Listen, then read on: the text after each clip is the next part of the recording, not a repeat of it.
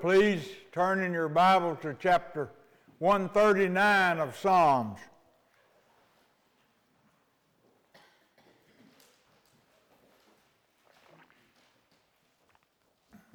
The title this morning is something that might be characterized as a controversial idea. The title of the sermon is The Free Will of Man. I've been hearing about it ever since I've been in church. I can't find it in the Bible. My preachers taught it to me, my churches taught it to me, but I can't find any scriptural background for it. It has to do with a man, a Christian, being able to do anything he wants to do.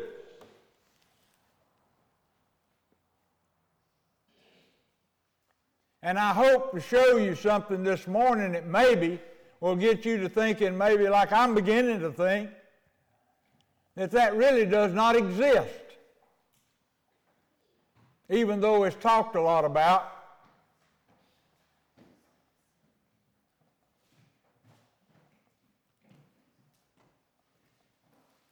I was made aware last week of a quote from Jalen Hurts.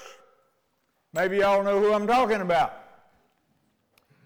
This young quarterback for the Eagles, right?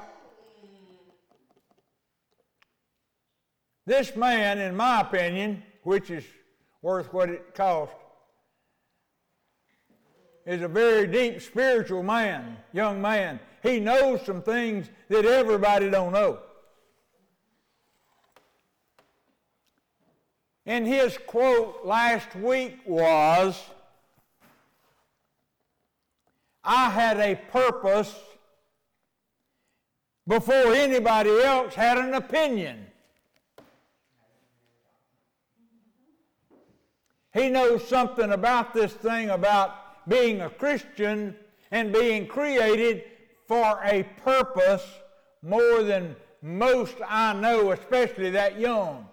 Most of us arrive at the idea that we were created for a particular purpose.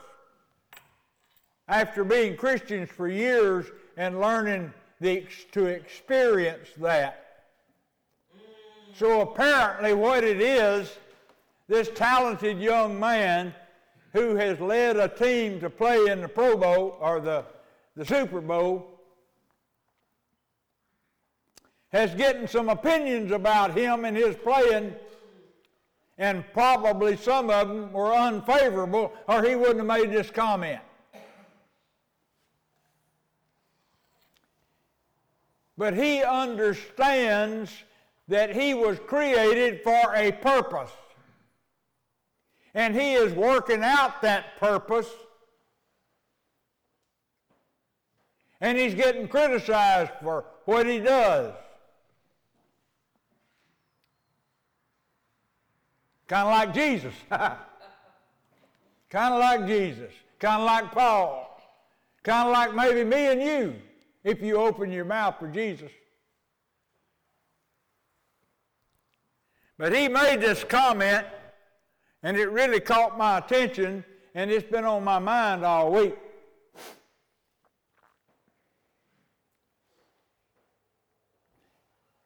And I come to the conclusion that if you don't understand being created for a purpose, I mean, I've said it a hundred times up here that we were created for good works. That's what Ephesians says, and Philippians says that we were.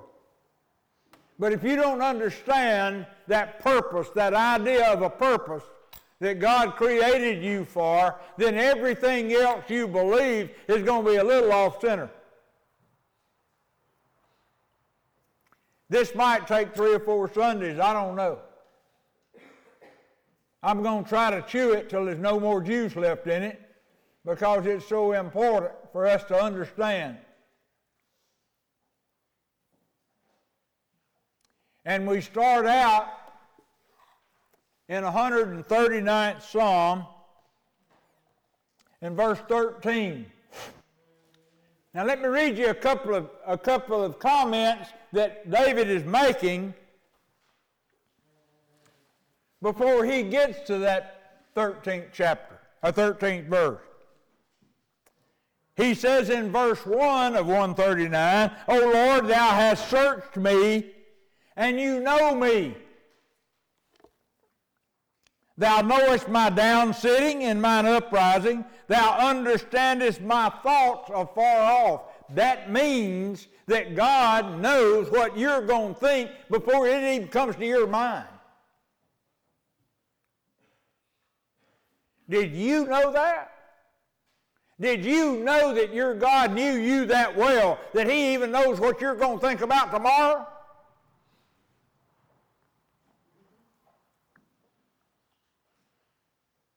Thou compassest my path and my lying down, and art acquainted with all my ways.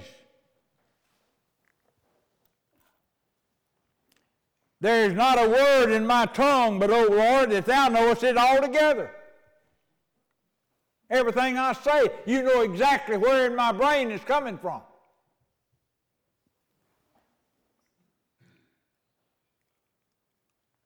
Such knowledge, verse 6, is too wonderful for me. It's high, and I cannot attain to it. David said, I can't even understand, Lord, how well you know me.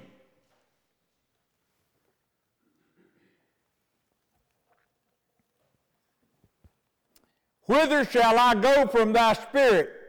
Or where shall I flee from your presence? Then he goes to explain I can go to heaven and you're there. I can go to hell and you're there. You're everywhere I go. He's going to extremes to explain to us how well God knows each one of us. Now, then it comes to this. How does he know us so well? How does he know all this stuff? Well, look at verse 13. For thou hast possessed my reins, thou hast covered me in my mother's womb. I will praise thee, for I am fearfully and wonderfully made. Marvelous are thy works, and that, that my soul knoweth right well. I know you do marvelous things, God. My substance was not hidden from thee when I was made in secret and curiously wrought in the lowest parts of the earth. Thine eyes did see my substance yet being unperfect, and in thy book all my members were written, which in continuance were fashioned, when as yet there was none of them. How precious are also thy thoughts unto me, O God! How great is the sum of them! Does that confuse me, you as much as it did me? I first taught this as a Sunday school lesson in 1981. That's been a little over 40 years ago. And I've studied it ever since. And I took all this and put it down in present day terminology so it's easy to explain. And in our language today, it's easy to see why God knows what kind of thoughts we're going to have two or three days before we even have them.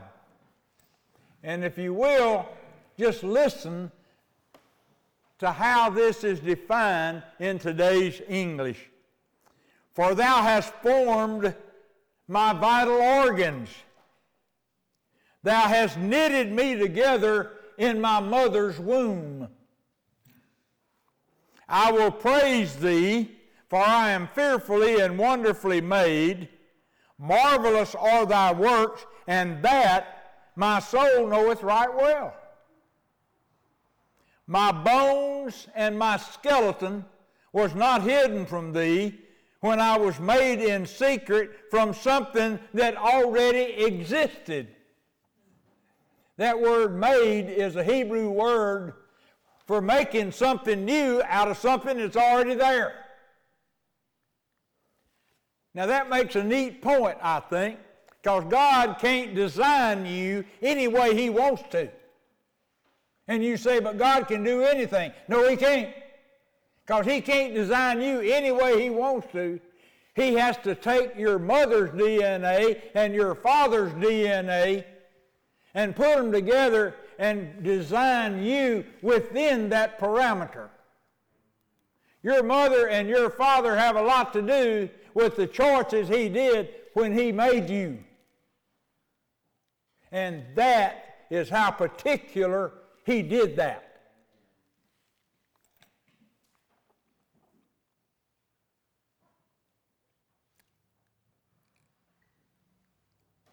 Thine eyes did see my embryo when it was yet unformed.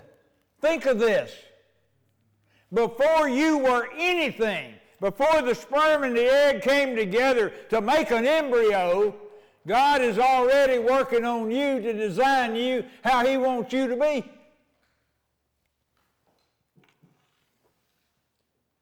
And in thy book all my members were described. Now listen, folks. There is a set of plans on you somewhere. Some kind of, it's in a book because God says it is. You were architectured, as one of my friends used to call it. You were thought about, you were planned, and with the material that your mother and your father gave to God to create you within that, He created you. And if your mom and dad had 10 kids, every one of them is just a little bit different, right? But they still are all limited with what your mom and dad gave God to create your brothers and sisters out of. That is what it's talking about. And that's amazing.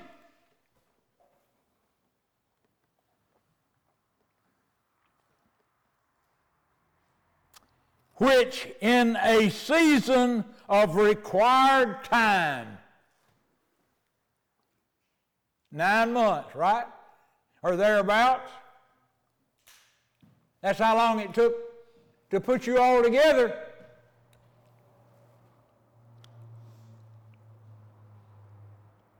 The required time it takes were molded into a form when as yet there was none of them before you were anything.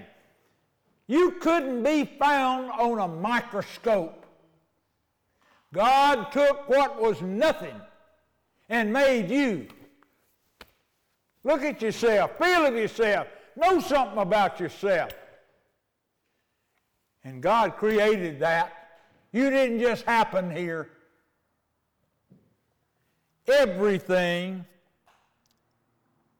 in this scripture right here, everything indicates that you were created differently than I was. And God had a purpose in doing that. Because over in Timothy and Corinthians, it talks about the body of Christ needs every bone. Every bone. Would you like to have your shin bone snatched out of you all of a sudden? How fast could you run then? Do you see my point?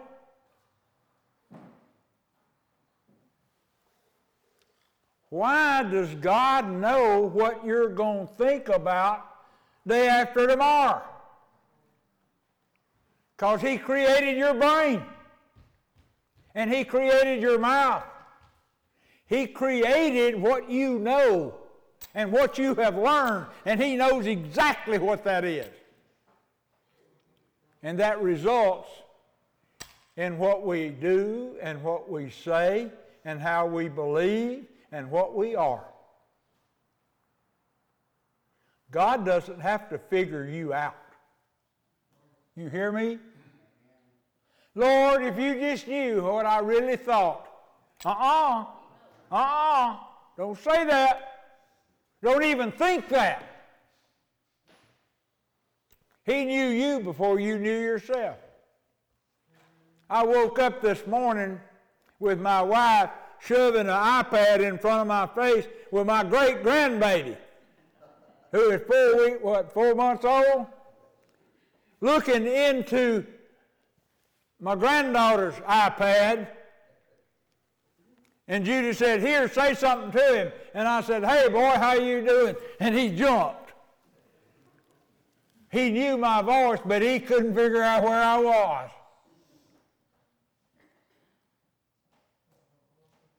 And he's just now beginning to get a personality. That's amazing, people.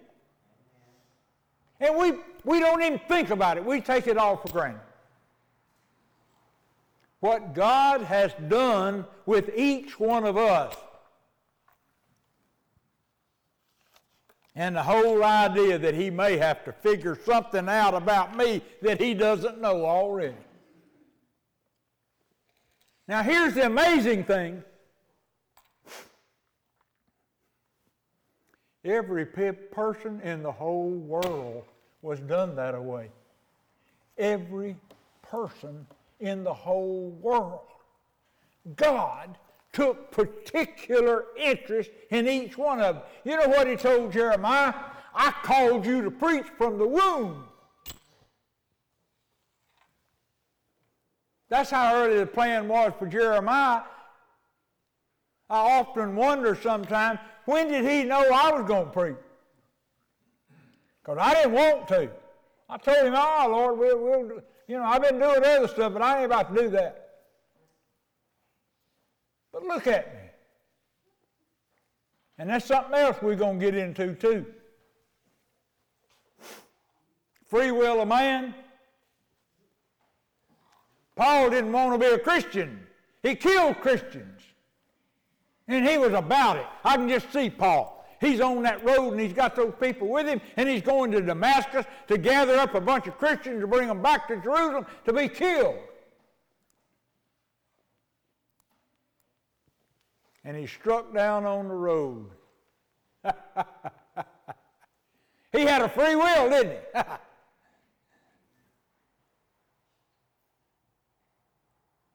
and when he says, Jesus said, Paul, Hard to kick against the goads, isn't it? Who said that? Nobody with Paul knew who it was, but Paul did. You know why?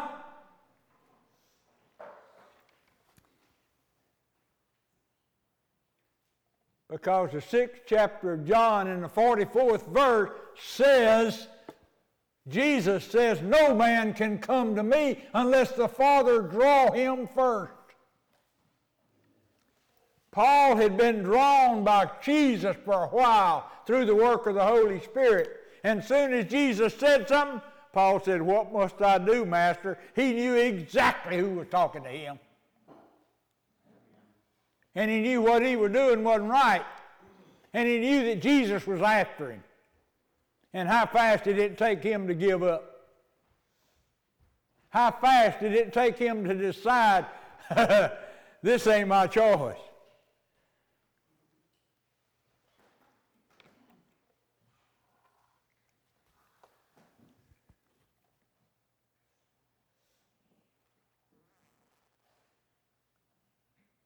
Jalen said, I've had a purpose before anybody else had an opinion. Do you know the thing about Jalen's purpose? He knows what that purpose is. He could not get to the place he is today without knowing what that purpose was that God had him planned for. He got there too quick, people. played in the Super Bowl, quarterback for one of the number one teams in the country. And he's what, 22, 21, 22, 23? Man, if I'd have known something like that when I was his age.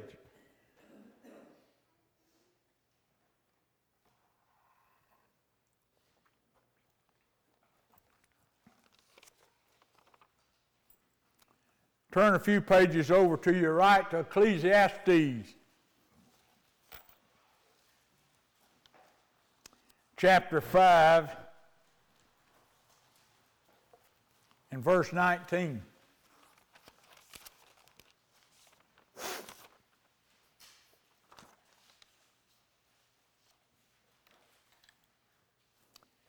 Now we're getting into Solomon's opinion about things he learned on this earth. That, that, that phrase in Ecclesiastes that says, under the sun. Every time you see under the sun, that means on this earth. Ecclesiastes is about Solomon, the wisest man that ever lived, and the comments about things that he learned while he was on the earth. And listen what he says in chapter 5 and verse 18. Behold, that which I have seen on the earth. It is good and comely for one to eat and to drink and to enjoy the good of all his labor. Have a good time. You worked hard, you made some money, enjoy it.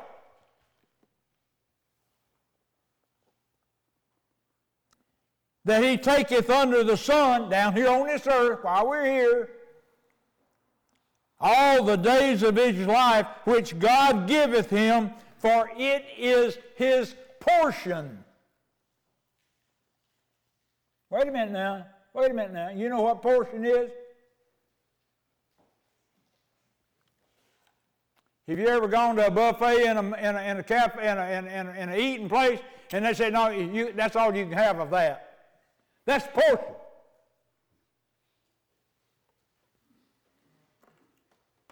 And God gives a portion. He gives you a purpose. He's got a purpose in mind, but He's also got a portion for you. What is it? How much you get to enjoy about how much money you make while you're working down here. I look around this room, there's all kind of different scales of income and scales of assets and all kind of stuff for what people have accomplished while they've been here. Look what he says. Every man, verse 19, also to whom God hath given riches and wealth. All right, now that's number one. To all those people who have gotten riches and wealth from what they've done here on this earth under the sun. And hath given him power to eat thereof. There's two things to all this stuff, y'all. One is what God has given you, that's your portion. And the other thing is whether or not you get to enjoy it. How many men have you seen work hard all their life to put together a fortune and then die before they get to enjoy any of it? That happens too. So there's two things about it. One is to get it, the other is to enjoy it. Because this is your portion. It's not my portion, it's your portion. And it's all different. Everybody's is different.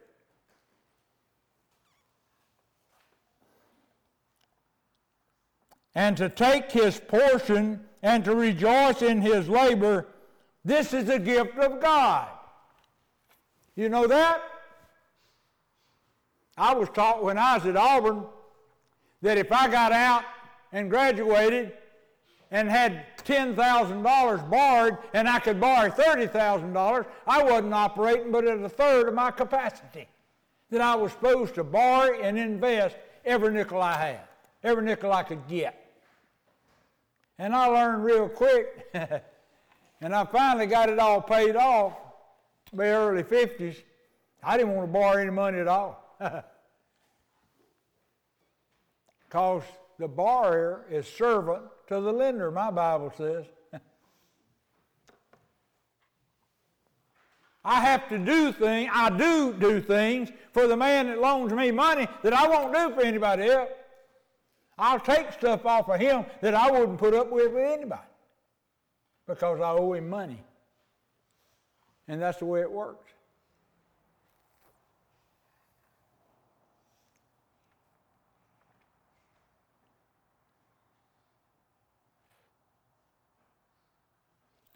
Turn over to the left to Proverbs chapter 30. So now we've gotten this far. God created each one of us with a particular purpose. And He gave each one of us a portion to bring about that purchase, that purpose. Now, there's something else that we need to take into account. I don't know whether you've ever done a study or been part of a study on spiritual gifts. But the person with the spiritual gift of evangelism acts totally different than the fellow with the spiritual gift of helps.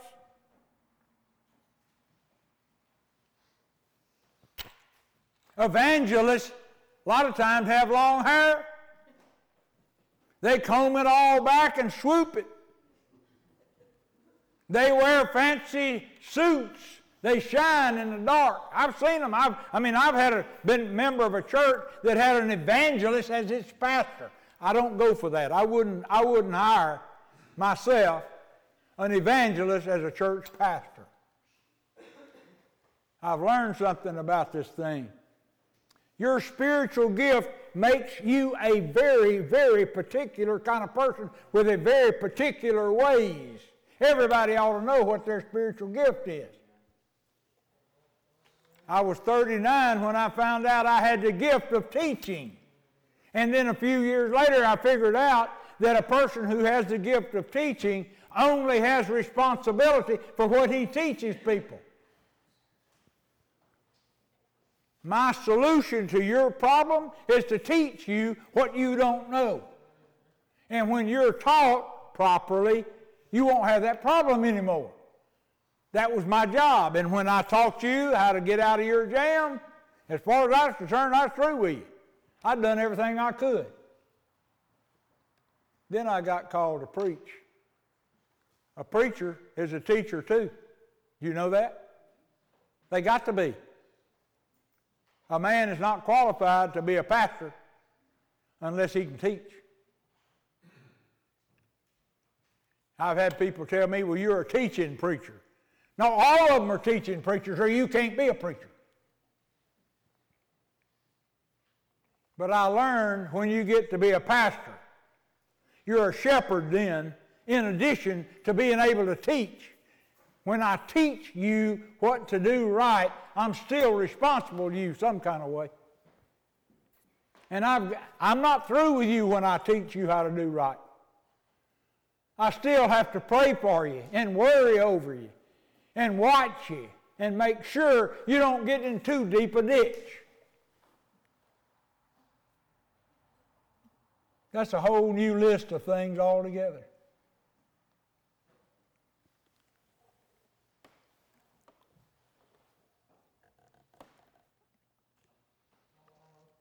So we got we got a purpose we're created for. I'm short. I can't be a basketball center. There's no way I can. I can just rule that out right off the start. And I got bad knees. I can't play football or baseball. I got this and I got that and I got this and I got that and I'm not good looking and all this kind of stuff. That rules out a whole lot of stuff other folks have. I don't have it. But I could ride a bucking horse and apparently I could preach. I didn't know I could, but I found. I, ain't nobody fired me yet. So, what I'm trying to say, God has a plan for every one of us. And you need to understand that. Now, how well do you understand the plan right now that God has for you? Well, I never thought about it. Well, it's time you start. Or else you'll never be a Jalen Hurts. Because he's taken advantage of what God has given him to go places.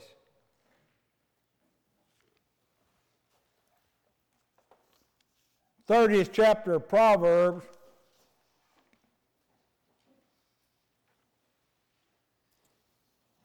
And verse 5.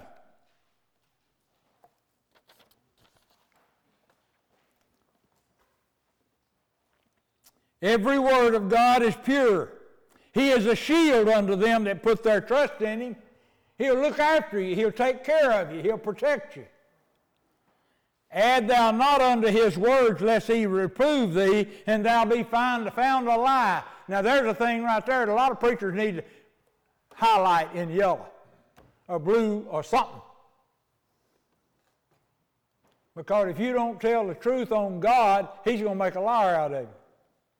And it will happen. You'll be caught. You won't be able to hide. Two things have I required of thee, deny me them not before I die. This is Solomon talking to God. There are two things I ask you to do for me, God. And you know Solomon had the most wives of anybody that ever lived 950 of them. Now, they called him the wisest man, too. Now, I don't know how all that fits. We'll get into that at some other time. I'm not qualified to preach on that. But Solomon says to God, Remove, he was the richest man too. Remove from me vanity and lies. Don't let me be arrogant, Lord, and don't let me tell a lie. Give me neither poverty nor riches. What he's saying here is, Lord, he understands, whether you did or not before today, he understood that God gives him a portion. What he's got comes from God. Well, you don't understand. I got a job with a power company, you know, right out of college, and, you know, now I make 200000 Nah, it ain't got nothing to do with that. it really doesn't. You may think it does, but it doesn't. Give me neither poverty nor riches. Feed me with food that is convenient for me. Give me to eat what I can eat and enjoy, and it won't make me sick.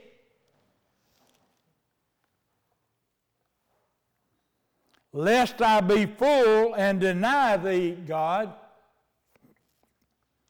and say, Who is the Lord?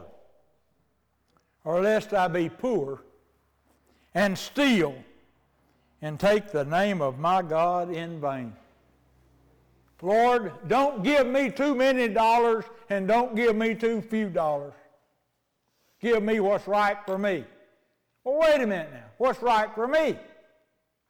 However, He created me for that purpose. I had a friend one time some of you knew him, I won't call his name. He was a good Christian man, and he decided that he had a talent for making money that everybody didn't have. And he told me, I'm going to give up one year. I'm not going to worry about what God says. I'm going to go out and see how much money I can make in one year. I think I can make a million dollars in one year. And he did that. He made 760,000. He didn't make a million, he made 760,000. But you know what happened? At the end of the year, he's going to come back and, and, and put on the same shoes he was wearing before he decided not to follow what God said. Do you know he could never get back in those shoes again?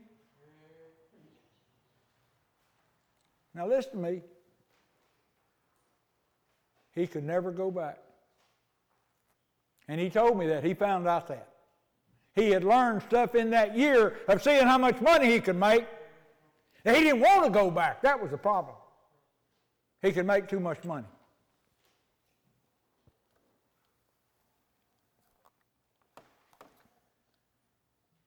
Lord, don't give me more than is right for me. He gives us a purpose. Part of that is spiritual gifts to do His stuff, and the other He gives us a portion to do it with.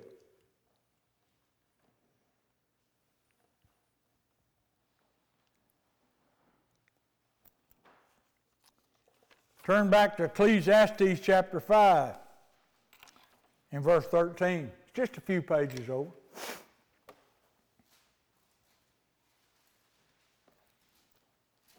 Solomon, rich man, wrote Proverbs, he wrote Ecclesiastes.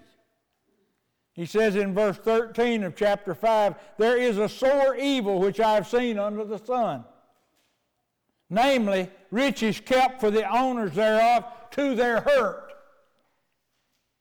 They had so much money that it hurt them.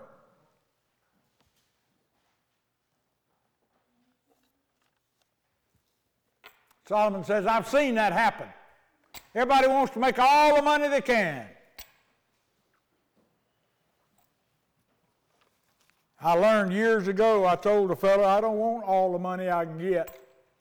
Because everybody I ever seen that had more money than they needed acted a fool with some of it. They do. If you look around, you'll see it.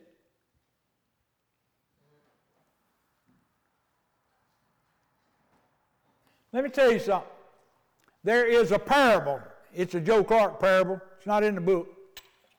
You go buy a new car and you look in the glove pocket, there's a book in there. Do you know that? You ever bought a new car with a book in the glove pocket? You know what they call it? Owner's manual.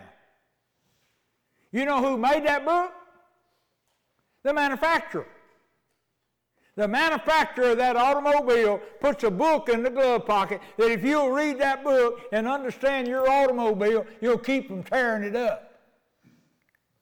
It tells you how to operate that vehicle properly because they're the ones that decided it.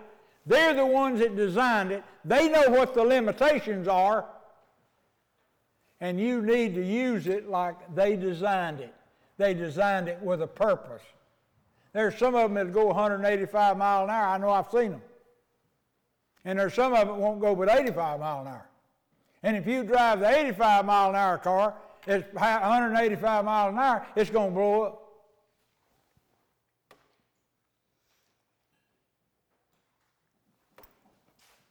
This wasn't in my glove pocket, but this is my owner's manual. The manufacturer is telling me how I need to live in here.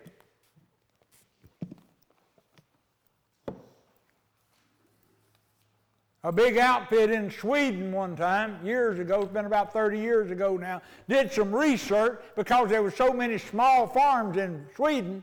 They did some research on whether it'd be cheaper to you go back to oxen and mules and horses to plow for these little farms than it would be to buy a tractor.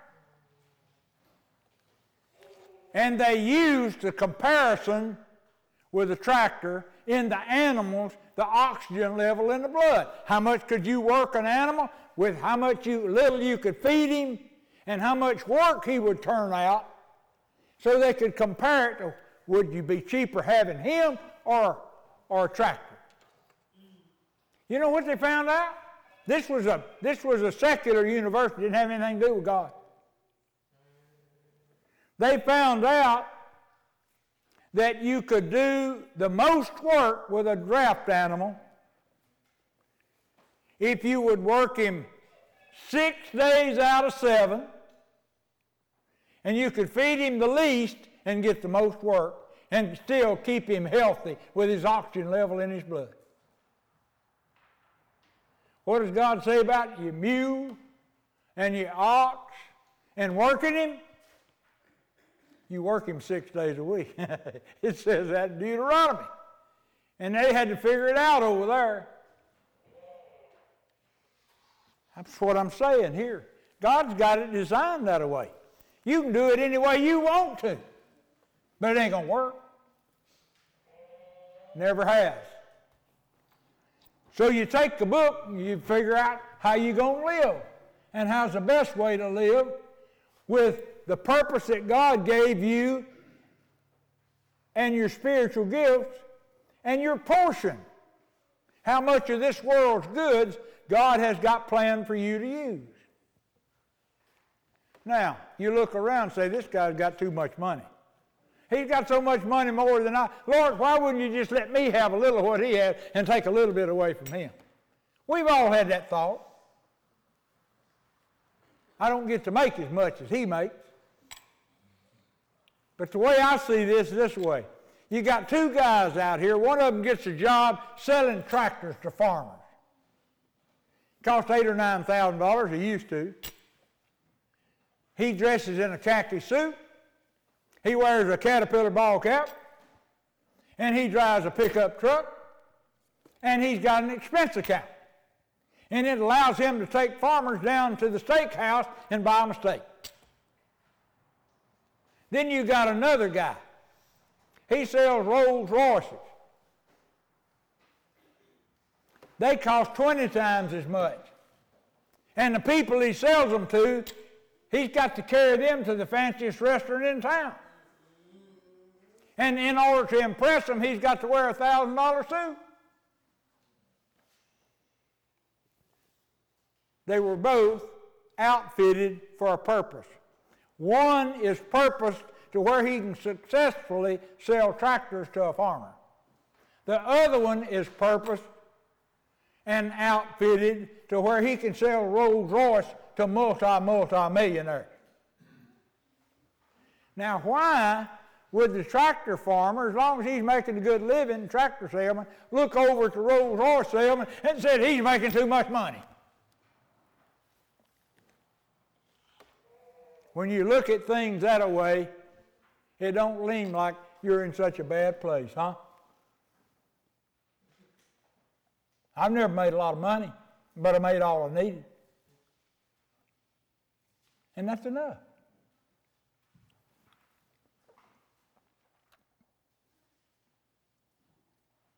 They asked J.C. Penney one time, the richest man in the world, you ought to be able to answer this question. How much money does it take for a man to be satisfied? You know what his answer was? At that time, he was tithing 90% of his income and keeping 10%. You know what his answer was? A little bit more.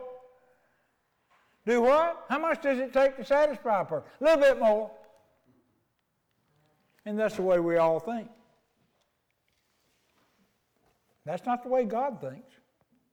And that's not the way He tells us to think.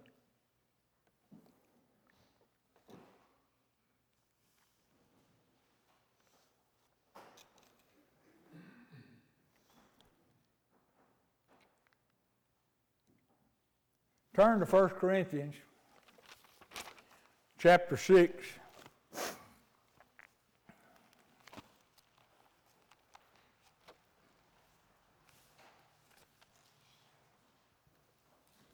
In verse 19.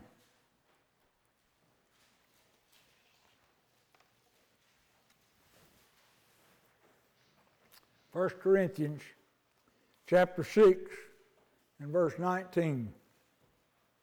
What? Know ye not that your body is the temple of the Holy Ghost, which is in you, the Holy Spirit, which ye have of God, and you are not your own? Do what? You're not your own. But wait a minute, that fellow said I had a free will, I could do whatever I wanted to. No, you don't even own yourself. For ye are bought with a price. Therefore, glorify God in your body and in your spirit, which are God's. Your body and your spirit belong to God. You don't own yourself.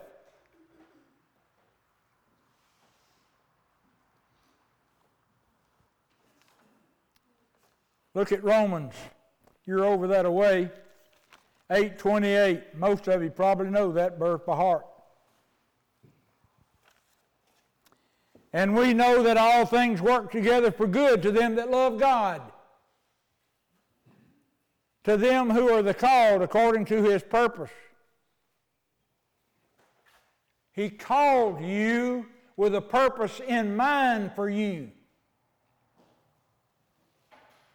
He equipped you when you were born to fulfill that purpose, to do what you needed to do to make His plan work.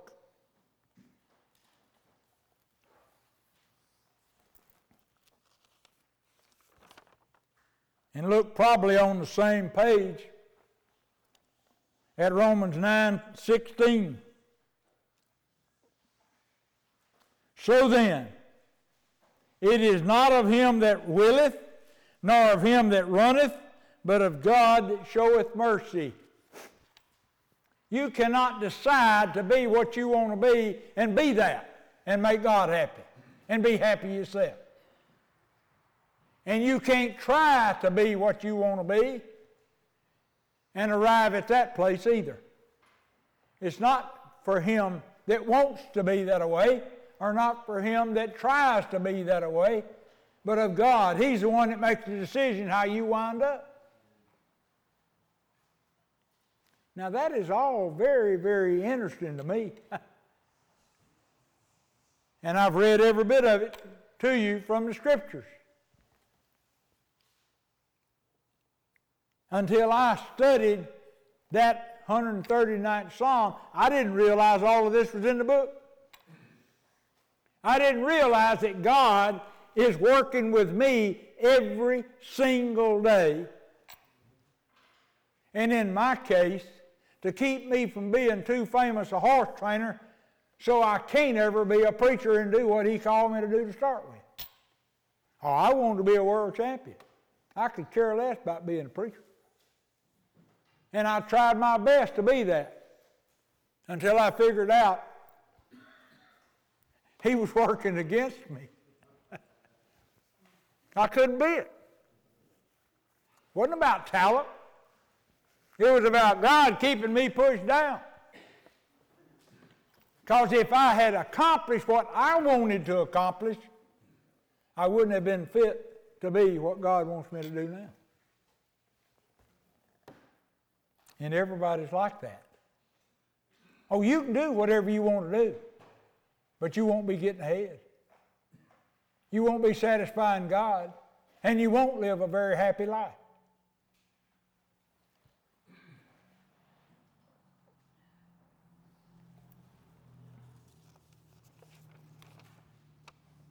in 2 Timothy.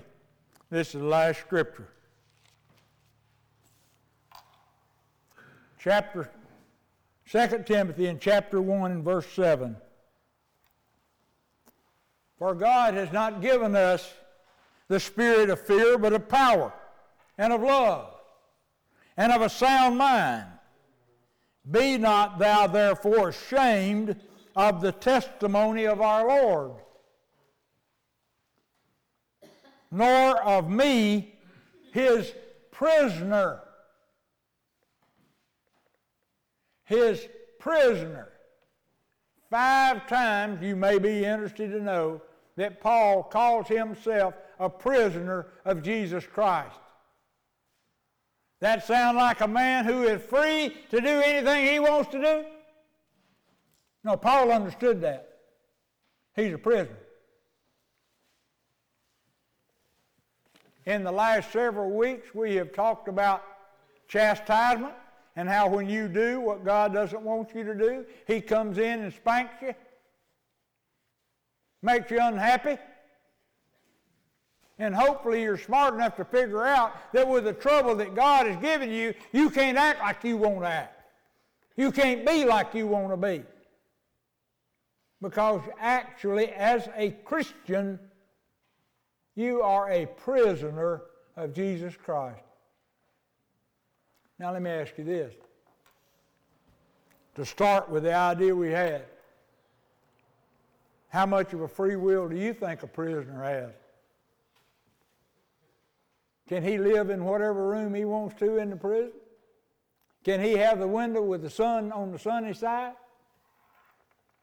Can he get up and go to bed whenever he wants to? and do whatever he wants to do?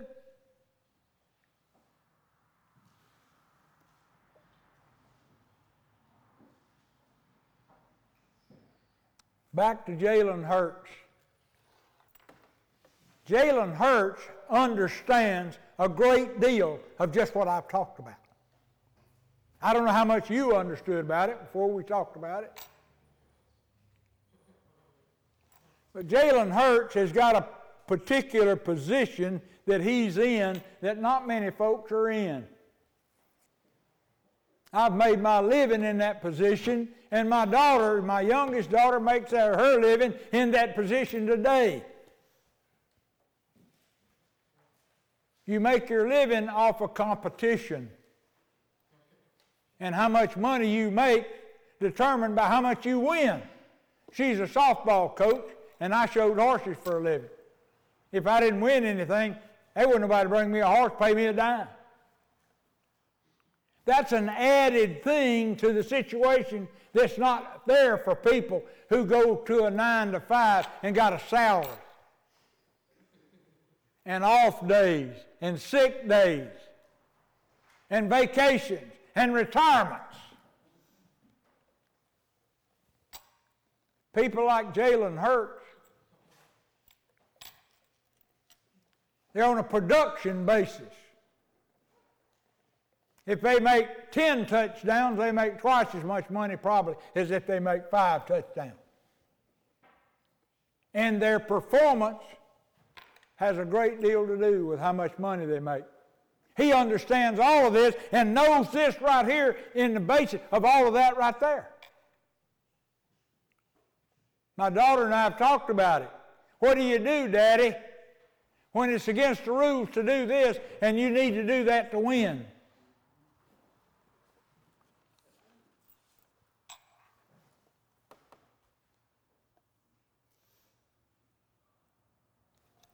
I'll close with this story. It's very important to people that have to make their living in competition. You remember Bobby Allison? You remember Bobby Allison, one of the greatest race, race car drivers there's ever been. I found myself years ago in a situation where I was training a horse for a fellow that was on Bobby Allison's pit crew. This man was a Christian, and we got to talking about Christianity, and we got to talking about Bobby Allison's Christianity. And the fact that he went to Mass every Sunday morning on the days that he raced.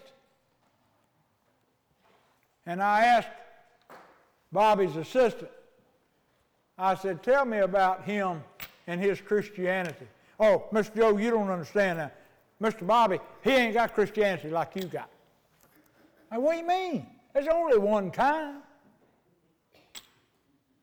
No, sir, what I'm telling you is this. Yes, sir, he goes to Mass every Sunday morning on the days he races. But later on in the day, if you're beating him on one of the last three laps in the race, Bobby Allison will run over you. He'll kill you with that car he's driving to get to win that race. You won't do that. No, I said I won't. So that's the problem Christians have got out in the world competing with people who are not Christians, when some of them even claim to be. Because they'll do things that God won't let you do. You know that if you do those things, you're going to go the other way.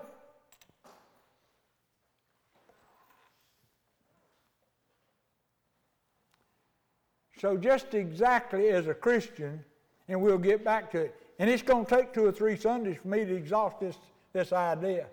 How much free will do you have? How much free will do I have? Another guy buys a horse, pays too much money for it, gets it home, finds out it's been doped up and it's lame, it's not worth half as much. I go buy a horse, I carry him to the house, I found out he's lame, he's been doped up. That guy will take that horse, redope it, and carry it back and sell it for the same thing he paid for. I can't do that. God don't like it. And so I lose. So I get to the place where I got to be real careful about buying doped up horses because I can't have one. I can't make any money if I do. So you see, that's the way the world goes with Christians and honesty and free will. As a Christian, you know this, and this is basic. You can sit on the front row in church every Sunday you want to, go on Wednesday nights and Sunday nights, and go knock on doors on Thursday nights. But come Monday morning, you're expected to be honest in your business. And I don't think that's unfair at all.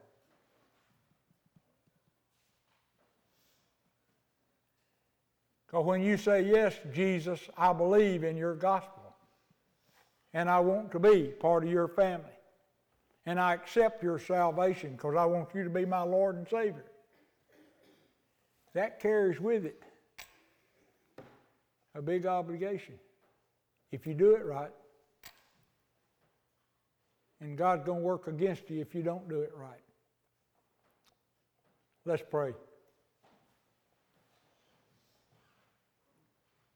Father, I thank you particularly for the trouble you went through for me and that you go through every day. Sometimes I'm talking to you and I feel like nobody else in the whole world is talking to you at that time. And I know that there must be two, three hundred thousand people thinking that same thought in the world at some same time. And that's how close you can be to me.